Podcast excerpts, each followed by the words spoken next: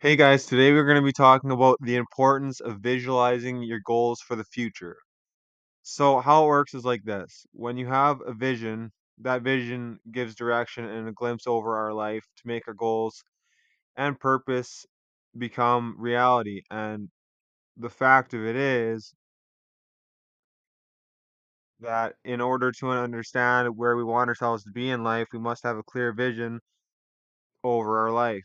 Um, so, once you understand that vision clarifies purpose, life will become simpler and more meaningful um in many different ways.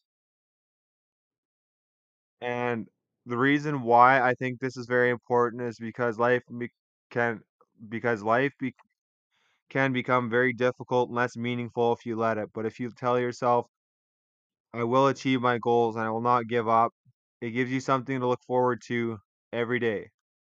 Um by visualizing, but by visualizing your goals and what you dream of being one day. Starting day one, every day you chase that goal, you are one step closer to achieving that goal. Turning that vision into reality, the most important thing is that to make to making your dreams come true and reaching your goals is to have self-determination and self-confidence and tell yourself I can do this instead of it's too hard or it's impossible because the only way it's impossible is when you give up. I always tell myself to think of the podcast where Joe Rogan says, I've been a bad worker in the past. I know the feeling of failure, the feeling of shame. A weak, lazy person. I didn't respect myself. He says, be the hero in your own movie. Pretend that if your life was a movie and it started now, what would the hero hero do?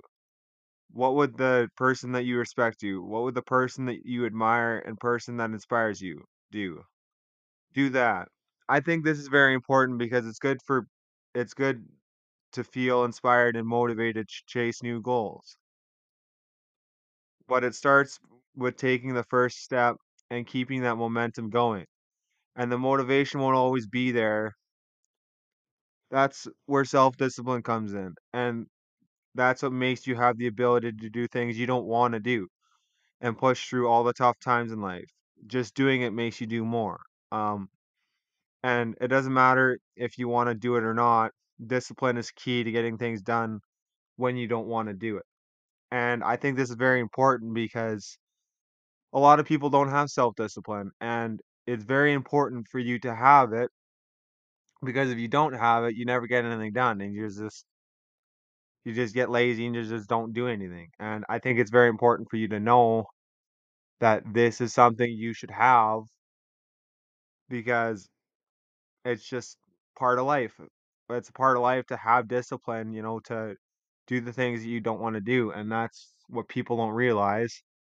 And it's just a part of life, and people need to realize that, you know, there's times where I don't feel like doing something, but because I have to do it in order to succeed later in life, um, that's why I do it.